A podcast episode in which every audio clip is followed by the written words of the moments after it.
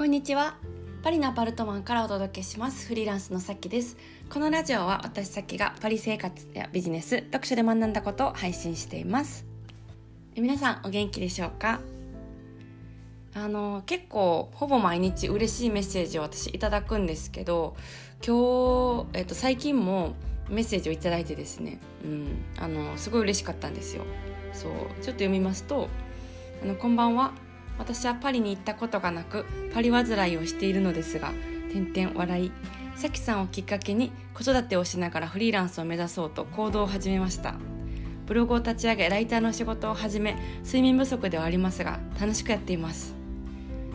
パリなんて住めないと思っていたのですがパリに住むための希望を照らしてくれたのはさきさんです。もうパリで暮らす私しか想像がつきません。さきさんに出会えてよかったです。って書いてくださってるんですよ。うん。すごい嬉しくてありがとうございました。うん。本当にこういうこうメッセージがをいただくとすごい心に当たりますね。うん。そうこれだから発信はやめられないみたいな。はい。あの私がやってるフリーランスのサロンでもメンバーの方がこういろいろ発信を始められているんですけどやっぱり反応をもらえたらすごい嬉しいっていうのをすごい皆さんおっしゃってるんですよね。ノート書いたりとか、うん、ツイッターを、えー、やったりとかラジオやったりとか、うん、皆さんされてて私もあの本当にこう サロンの方の発信聞くのが楽しくてすっごい一日 めっちゃ早く終わるんですけど、うん、でもこう反応がねすごい嬉しいって言われてて本当にねこれ醍醐味なんですよね。こう日々普通に過ごしてたらあのもらえないような言葉をこういう情報発信っていうのをしてるといっぱいもらうことができるんで、うん、すごいねあの自己肯定感も爆上がりしますし やりがいも出るし、うん、自分への認識も深まるしすごいいいですよね、うん、ありがとうございます。はいメッセージ。はい。えっとですね今日はどんな話をしようかと思いますとうんうんと最近あのホームレスの方の話を、えー、ちょっとまあ聞く間接的に聞く機会がありましてでちょっとその話をしたいんですけど、うん、あのまあ私のパートナーが最近その、まあ、道を歩いてる時にホームレスの人にこうお金をあげたらしいんですね。でフランス結構そのホームレスの人が、まあ、いてて道で物乞いしてたりとか道で暮らしてたりとか電車だったりとかで、えーと、パフォーマンスしてお金をもらったりとかを、まあ、結構その出会う機会が多いんですけど話すことってなかなかないんですよね。うん、で私は時々その何かあのお金を渡すことがあるんですけどでもこう話すなんかしゃべなんか質問とかしていいのかなっていうふうにちょっと思ってしまって、うん、なんかその挨拶程度で終わるんですよね結構、うん、なんかじゃあ良い一日をとか、うん、そんな感じで終わるんですけどその私のパートナーは、うんとまああのねこう渡した時にいろいろ喋ったらしいんですよ。なんかその喋る感じの雰囲気になったから。でいろいろ聞いてたら、うん、のずっとホームレスなわけじゃないらしくて最近なったらしいんですよここ数ヶ月で。うん、であの家はあるけれども仕事はないと。であの学校も結構博士課程とかまで行ってて、うん、で勉強もしててで、えー、仕事をまあしてたんですけどあ 50, 50代の女性ですね。50代ぐらいの女性の人、うん、なんですけどこうまあコロナの影響とかで仕事がすごい減ってで新しく、まあ、派遣の仕事とかもしてたらしいですけどその契約が切れて新しく仕事をしようと思ったらこう年齢が若い人を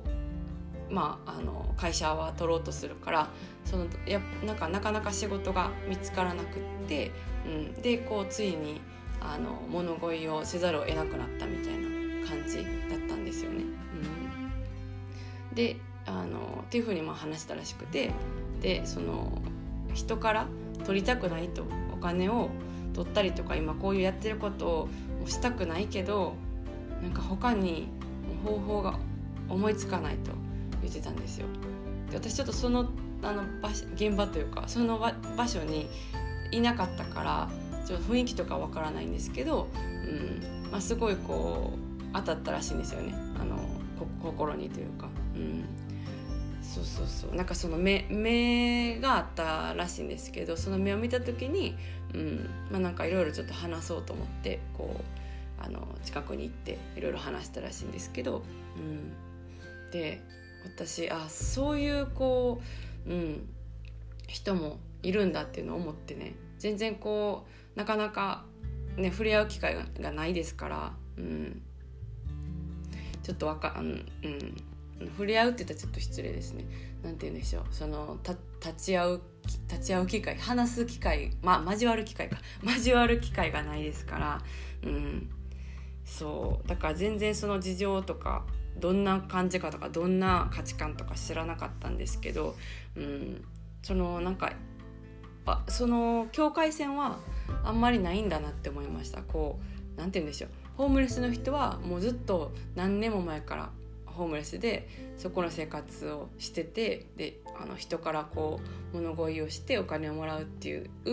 のが結構こうねあの普通の生活になっているっていう感覚で私は思ってしまっていたんですけどもやっぱ話聞かないとわからないなと思って、うん、ほんのこうこのコロナの影響で数ヶ月前からホームレスっていうことを初めてやらないといけない人とかもいるんだとかねお金を取りたくないと思ってるけどもうこれをやるしかないって思ってる人もいるとかを実際の声として聞いたことはまあ初めてだったんでうん結構考えさせられました、まあ、コロナの影響ってそのね3月とか4月の時にバンってくるわけじゃなくてこうじわじわ来るっていう風にね、うん、言われてますけどまあその小さい企業だったら数ヶ月後で大企業とかだったら23年後ぐらいに、まあ、影響が出てくるって言われてますけどやっぱ影響あるんだなとか思ってそうそうそう、うん、思いました。まあ、ちょっとそういうただのこう感想で、うん、何か意見があったりとかするわけじゃないんですけども、まあ、気づ気づいてねまず気づくのステップに私は入って そうなんだみたいなうんそうそうそう思いましたね、まあ、結構その日本のホームレスの人と違ってこっちの人って結構あのなんていうんですかねなんていうんですかねアグレッシブじゃなくてえっとまあ積極的なんですよすごい、うん、だからなんかあのお金お金くださいとか何々あのなんかレストランチケットでもあの本当になんか1 53チームでもいいからみたいな感じで結構こう割とグイグイ来る人とかもいて、うん、そのお金を人からもらうっていうことにあんまり罪悪感を感じない人とかもいるんかなとか思っていたんですけどその目に見えるとこだけ見てたら、